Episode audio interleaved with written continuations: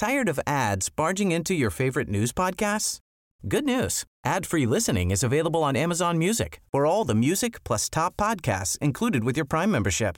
Stay up to date on everything newsworthy by downloading the Amazon Music app for free or go to amazon.com slash news ad free. That's amazon.com slash news ad free to catch up on the latest episodes without the ads. Heraldo Podcast, un lugar para tus oídos. ¿Cuánto? La lucha contra el tráfico ilegal de armas le ha costado una buena lana al gobierno mexicano. Te contamos los detalles. Esto es Primera Plana de El Heraldo de México.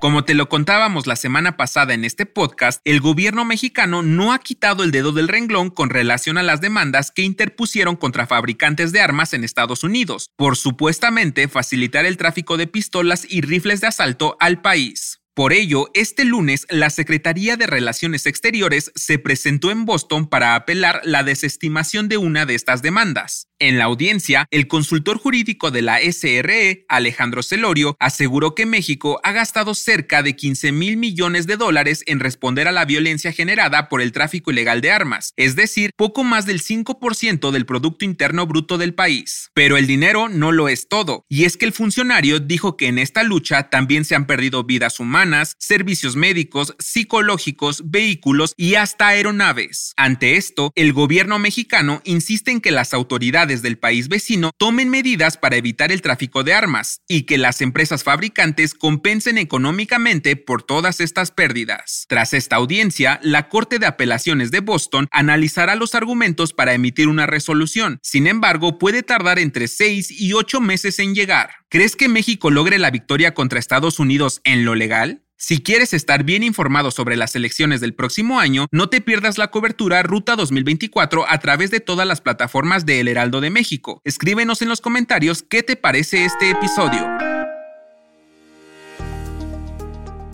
Uf. La inflación le dio un pequeño respiro a la economía de las familias mexicanas, pues bajó de 4.93 a 4.79% durante la primera quincena de julio. ¿Lo sentiste? De acuerdo con el INEGI, con esto suman cinco quincenas a la baja y se ubicó en su nivel más bajo desde marzo de 2021. Algunos de los productos que más bajaron de precio en las dos primeras semanas de julio fueron el huevo, el gas LP, jitomate, papa y hasta los materiales escolares, mientras que los que aumentaron fueron el aguacate, la cebolla, la naranja y algunos servicios relacionados al turismo. En la mañanera de este lunes, AMLO reaccionó a la noticia asegurando que con esto el poder de compra de la población cada vez es más. ¿Tú qué opinas? En otras noticias, este lunes el empresario y fundador de la organización México SOS, Alejandro Martí, falleció a los 73 años. La noticia fue dada a conocer por José Antonio Mid a través de sus redes sociales. El activista se hizo famoso tras fundar la asociación luego del asesinato de su hijo en 2008. En noticias internacionales, la Corte de Brooklyn aplazó por segunda vez la audiencia de sentencia del exsecretario de Seguridad Pública Genaro García Luna a petición de su defensa. Estaba fijada para el 27 de septiembre de este año y ahora se realizará el primero de marzo de 2024. Y en los deportes, de acuerdo con medios internacionales, el Al Hilal de Arabia Saudita presentó una oferta récord de 300 millones de euros por el ídolo del PSG Kylian Mbappé. Sin embargo, el delantero de 24 años aún buscaría cumplir con su contrato con el club y salir libre en 2024. El dato que cambiará tu día.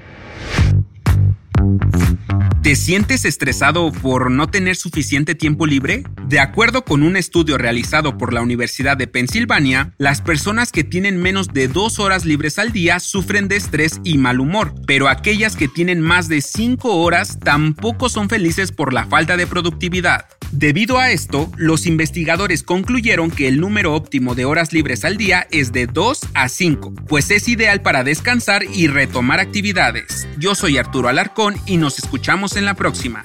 Esto fue Primera Plana, un podcast del Heraldo de México.